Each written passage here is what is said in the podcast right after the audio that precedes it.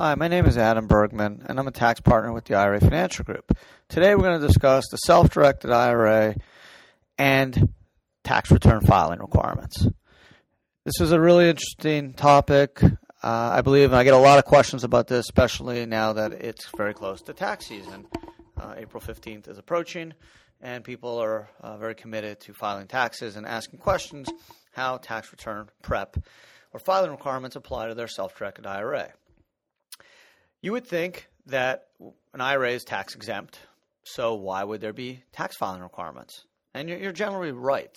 If a IRA, whether it uses an LLC or not, simply generates the five most popular types of income, i.e., capital gains income, rental income, dividend income, royalty income, and interest, and those are really the five most popular passive types of uh, income where uh, most IRAs actually generate their uh, income from, you don't have any tax return uh, filing requirements. The reason an IRA under Section 408 is exempt from tax, and a Roth under Section 408A of the Internal Revenue Code is exempt from tax. So, if you're exempt from tax, generally you don't have to file a tax return.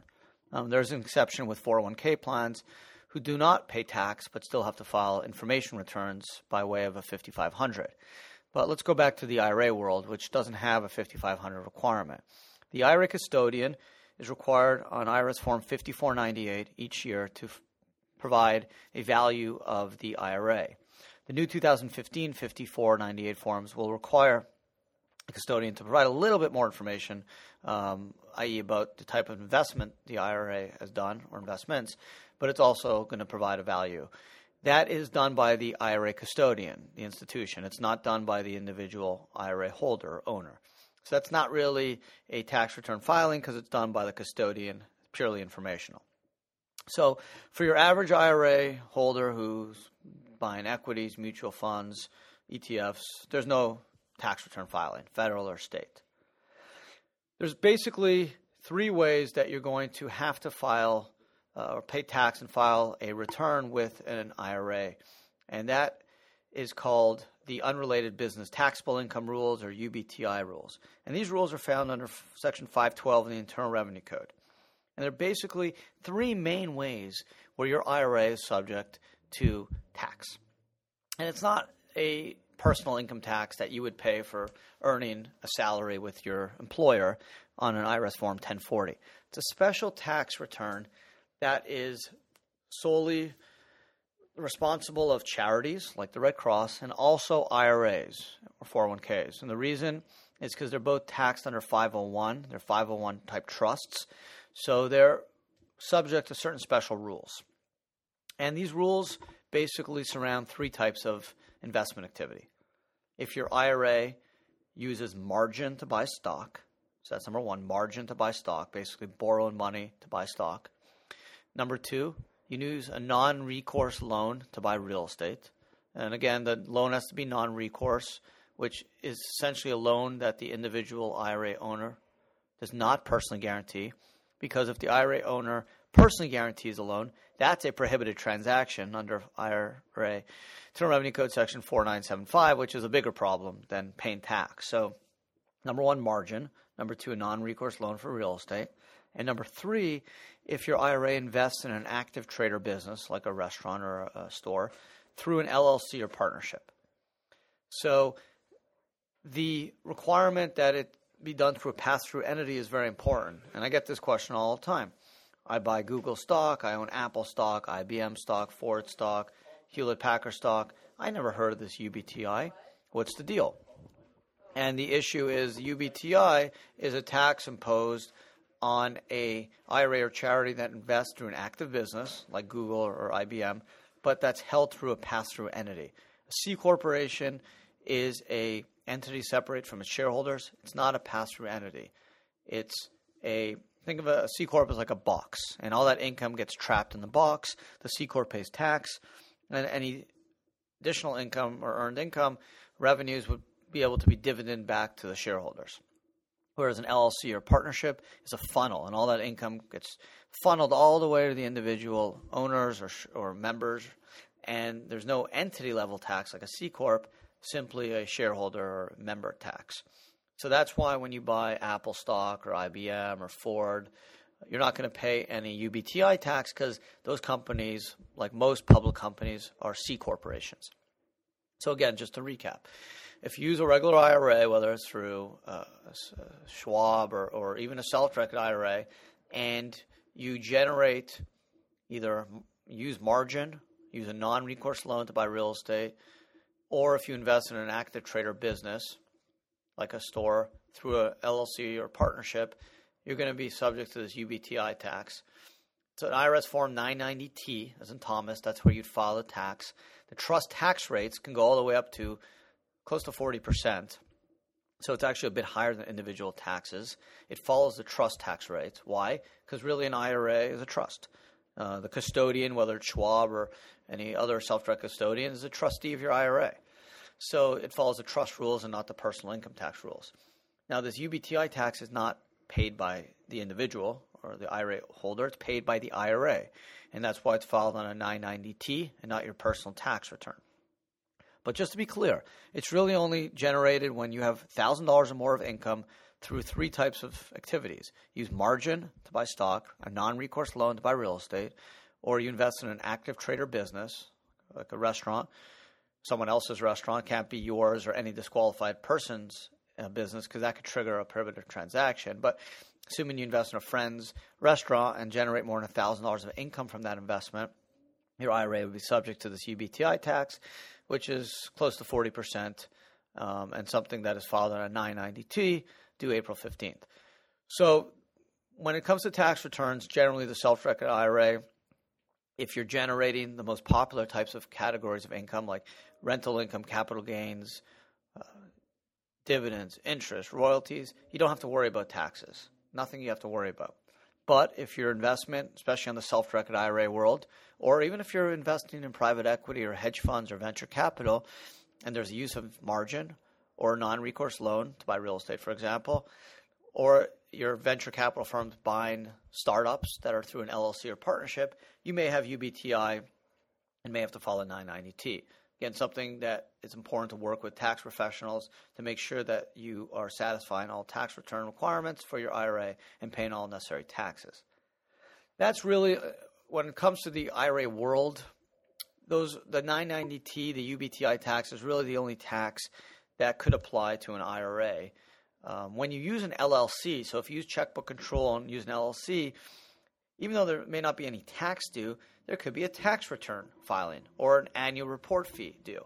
So using an LLC to make investments through an IRA potentially could require you to have uh, additional tax filing requirements.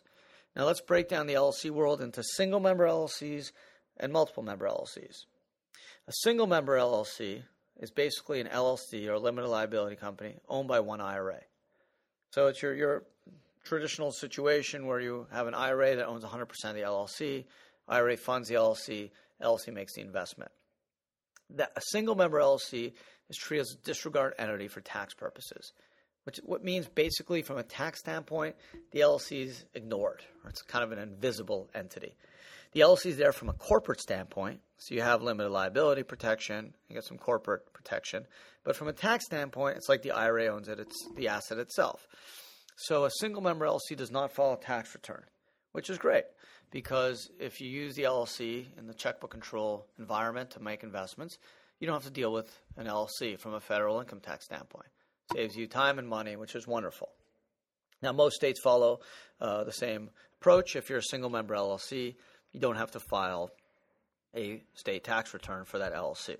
Now, there's some exceptions, like California you have to file a franchise return, even if it's a single member LLC. Texas, for example, has a, a business tax uh, franchise fee uh, or return, uh, I should say, that's required. There's an exemption if you have less than a million dollars in revenues for that LLC, but you still have to file the return.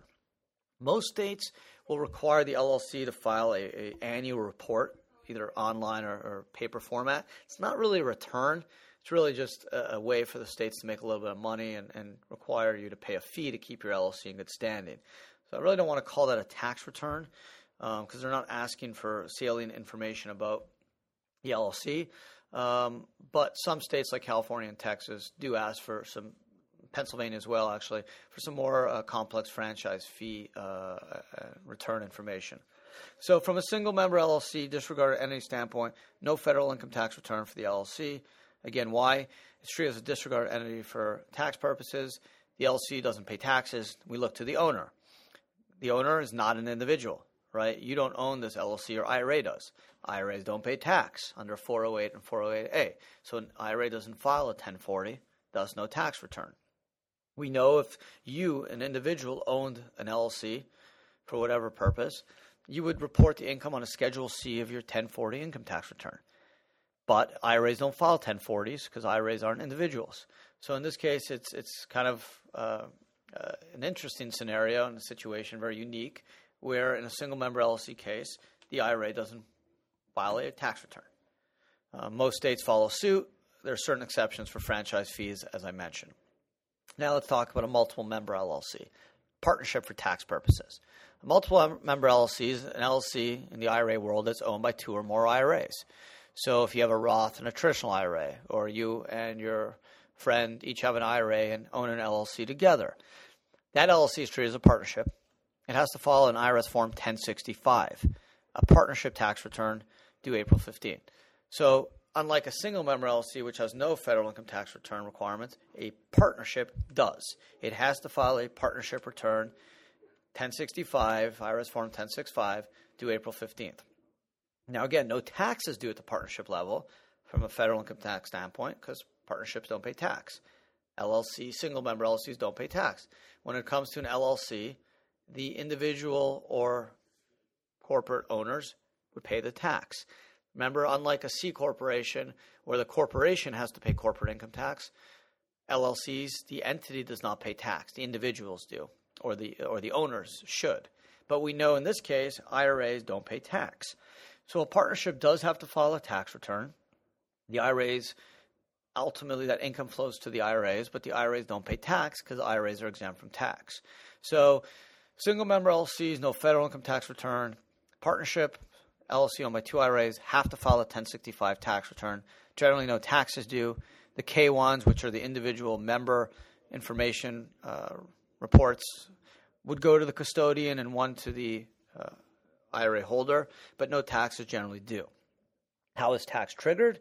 Again, generally only UBTI, unrelated business taxable income, three ways margin, non recourse loan, and investing in an active trader business held through an LLC or partnership. Those are generally the only three ways that you're going to pay tax on IRA income. Now, again, you may have to file a return in the case of a partnership, an LLC owned by two or more IRAs, making an investment. There, a partnership return has to be filed. No taxes due, but a partnership return has to be filed. Single member LLC, generally no federal income tax return. Most states don't require a single member LLC to file a tax return. There are exceptions for certain states like California, Texas that have franchise fee returns. Um, other states may as well. You, you, should certainly speak to a tax professional in, in, your state to get more guidance. But in overall, from a general standpoint, running and operating an IRA is very uh, simple. Uh, it's more important to actually worry about prohibited transaction and disqualified person rules than, than tax return filing requirements. However, if you are going to use margin, a non recourse loan, or invest in a non disqualified person's trade or business as an owner, then you need to be concerned about the unrelated business taxable income rules, UBTI. It follows the trust tax rules. Tax rate can go up to close to 40% following the trust um, rates. Very important to keep that in mind. There's a tax return 990 T as in Thomas due April 15th. IRA must pay the tax and file it if there is UBTI income in excess of $1,000. Um, overall, again, most most cases there's no tax return filings, whether you're doing an IRA or a checkbook control IRA. Exceptions if you trigger UBTI through margin, non-recourse loan, investing in active trader business, you got to file a 990T, pay tax, income over a thousand bucks, net income. Or if you are a multiple member LLC, you have to file a 1065 partnership return. K1 needs to be issued to the IRA holder and to the custodian. Generally, no taxes due. Also, state returns due, information returns. Generally, no tax because Partnerships don't pay tax, the individual or corporate owners do.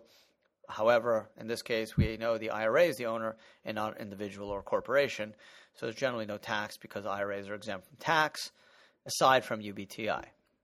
Uh, I hope everyone found this helpful, especially with tax season quickly approaching. If you have questions, please visit www.irafinancialgroup.com. I'm Adam Bergman. You can always email me at adamb at irafinancialgroup.com. That's A-D-A-M, B as in boy, at irafinancialgroup.com. You can try me at 800 472 0646, extension 12, 800 472 0646, extension 12. Hope you enjoyed this podcast titled Self Directed IRA and Tax Filing Requirements. And I appreciate everyone who listened. Thanks again.